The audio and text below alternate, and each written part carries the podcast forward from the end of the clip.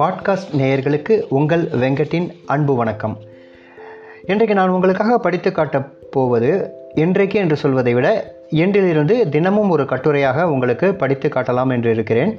அதில் முதல் கட்டுரை தொகுப்பாக நான் எடுத்துக்கொண்டிருப்பது தாயம் என்று அழைக்கப்படும் ஒரு கட்டுரை தொகுப்பு. சுய முன்னேற்ற தன்னம்பிக்கை கட்டுரைகள் இதில் நிறைய இருக்கின்றன. இதன் ஆசிரியர் டி. டி. ரங்கராஜன் அவர்கள். அவர்கள் எழுதிய கட்டுரை தொகுப்பில் மொத்தம் இருநூறுக்கும் மேற்பட்ட கட்டுரைகள் இருக்கின்றன. அதில் முதல் கட்டுரை இன்று நான் உங்களுக்கு வாசித்து காட்டப் போகிறேன். இது போன்று உங்களுக்கு அடுத்தடுக்கு கட்டுரைகள் வந்து கொண்டே இருக்கும். முதல் கட்டுரைக்கு நாம் செல்லலாம். அதற்கு முன்னால் அந்த ஆசிரியர் நமக்காக எழுதிய ஒரு முன்னுரையும் வாசித்து காட்டுகிறேன். என் அன்பிற்குரிய வாசகர்களே என் வாழ்க்கை எனக்கு வாழ கற்றுக் கொடுத்தது. பரிபூரண மாற்றம் வேண்டி என்னிடம் வரும் ஒவ்வொருவரும் ஏதாவது ஒரு வழியில் என்னிடம் மாற்றத்தை ஏற்படுத்தியிருக்கின்றனர். என் ஒவ்வொரு மாணாக்கரும் என் ஆசானாக இருந்துள்ளனர். வாழ்க்கை பற்றிய புரிதல் மற்றும் அறிதலை அப்படியே உறைய வைக்க நான் விரும்புகிறேன். அச்சில் உறைந்துள்ள எண்ணங்களே புத்தகங்கள். உங்கள் கரங்களில் இப்பொழுது தவழ்ந்து கொண்டிருக்கும் இந்த அனுப்பப்படாத மடல் புத்தகத்தின் மூலமாக நான் உங்களது மனதிலும் இதயத்திலும் நுழைய விரும்புகிறேன். தயவு செய்து என்னை அனுமதியுங்கள். ஐன்ஸ்டீன் தன் மொத்த வாழ்க்கையையும் அர்ப்பணித்து உலகிற்கு சில கோட்பாடுகளை வழங்கினார். அதன் பின்னர் உலகம் முன்பு இருந்தது போல் இருக்கவில்லை. எடிசனின் வாழ்க்கை உலகின் வாழ்க்கை முறையையே மாற்றியமைத்தது. மில்டனும் தாகூரும் கவிதைக்கு புத்தாடை புனைந்தனர். மகாத்மா காந்தியும் நெல்சன் மண்டேலாவும் புதிய கலாச்சாரங்களை படைத்தனர். தியாகையர் இசைக்கு புது வடிவம் கொடுத்தார். ஜாகிர் ஹுசேன் தபேலாவிற்கு புதிய அந்தஸ்தை அளித்தார். ரோஜர் பெனிஸ்டரும் எட்மன் ஹிலாரியும் மனித திறமைகளின் புதிய எல்லைகளை தொட்டனர். சாக்ரட்டிஸ் அரிஸ்டாட்டில் பிளாட்டோ ஆகியோர் உலகின் சிந்தனையையே மாற்றியமைத்தனர். ஒவ்வொரு மனித வாழ்வும் தன்னை உயர்த்தி கொள்கிற சக்தியை கொண்டிருப்பதோடு மனிதகுலத்தின் ஒட்டுமொத்த உணர்வு நிலையை உயர்த்தும் ஆற்றலையும் பெற்றுள்ளது. நமது முன்னோர் மனிதகுல உணர்வு நிலையின் பரிணாம வளர்ச்சியில் தங்கள் பங்களிப்பை ஏற்கனவே அளித்துள்ளனர். நாம் அதன் ஆக்கப்பூர்வமான பலனை இன்று அனுபவித்துக் கொண்டிருக்கிறோம். அதில் நாம் என்ன பங்காற்றப் போகிறோம்? என் அன்பிற்குரிய வாசகர் என் அன்பிற்குரிய வாசகர்களிடம் ஒரு சிறந்த மாற்றத்தை ஏற்படுத்த அந்த திசை நோக்கி நான் மேற்கொண்ட ஓர் எளிய முயற்சிதான் இது. டிடி ரங்கராஜன் உயிர் துடிப்புடன் இருக்கும் பரவசத்தில். என்று அந்த ஆசிரியர் கடிதம் முடிகிறது. அதைத் தொடர்ந்து முதல் கட்டுரை இதோ உங்களுக்காக. அந்த கட்டுரையின் தலைப்பு கடவுள் உங்களுக்கு அளித்துள்ள கொடைதான் இன்றைய தினம். கட்டுரை இப்படி துவங்குகிறது.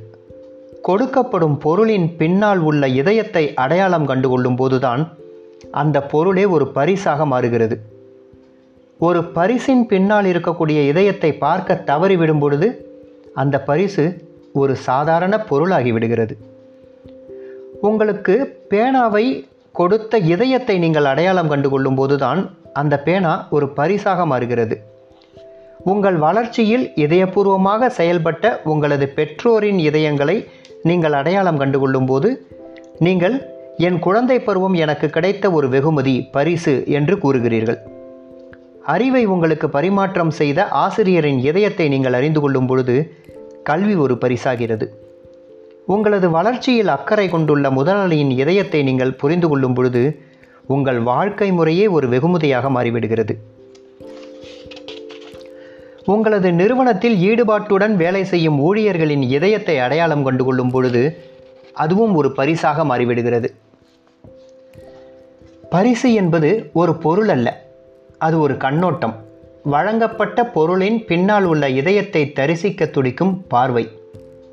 அந்த நோக்கில் பார்த்தால் இன்றைய தினம் ஒரு அழியாத பரிசு. ஒவ்வொரு பரிசிற்கு பின்னாலும் பலர் இருந்தாலும் இன்றைய தினம் என்ற விலைமதிப்பில்லா பரிசை நீங்கள் கடவுளிடமிருந்து மட்டுமே பெற முடியும். அப்படி இல்லாவிட்டால் நீங்கள் ஏற்கனவே உங்களது கடைசி தினத்தை வாழ்ந்து முடித்து விட்டீர்கள் என்று பொருள். நேற்றைய இரவு படுக்கச் சென்ற அனைவரும் இன்று காலை கண்விழித்து எழவில்லை. நீங்கள் அப்படி கண் விழித்திருக்கிறீர்கள் என்றால் நம்மை மீறிய ஏதோ ஒரு சக்தி மற்றும் ஒரு இன்றைய தினத்தை வாழ நீங்கள் தகுதியானவர்தான் என்று நினைத்திருக்கிறது. இந்த இருபத்தி நான்கு மணி நேர சமாச்சாரத்தின் பின்னால் உள்ள தெய்வீகத்தின் இதயத்தை நீங்கள் அடையாளம் கண்டுகொள்ளுங்கள். இன்றைய தினம் ஒரு தெய்வீக பரிசு. அப்படிப்பட்ட ஒரு பரிசை தவறாக பயன்படுத்துவது என்பது பரிசளித்தவரை பழிப்பதற்கு சமானம் என்பதையும் நீங்கள் புரிந்து கொள்ளுங்கள். உங்கள் வாழ்நாளின் ஒரு தினத்தை வீணடிப்பது இப்பரிசை தந்தவரை நிந்திப்பதாகும். வெகுமதியின் மதிப்பை நீங்கள் புரிந்திருந்தால் மட்டுமே உங்களால் வெகுமதியை பாராட்ட முடியும். இன்றைய தினத்தை மதியுங்கள்.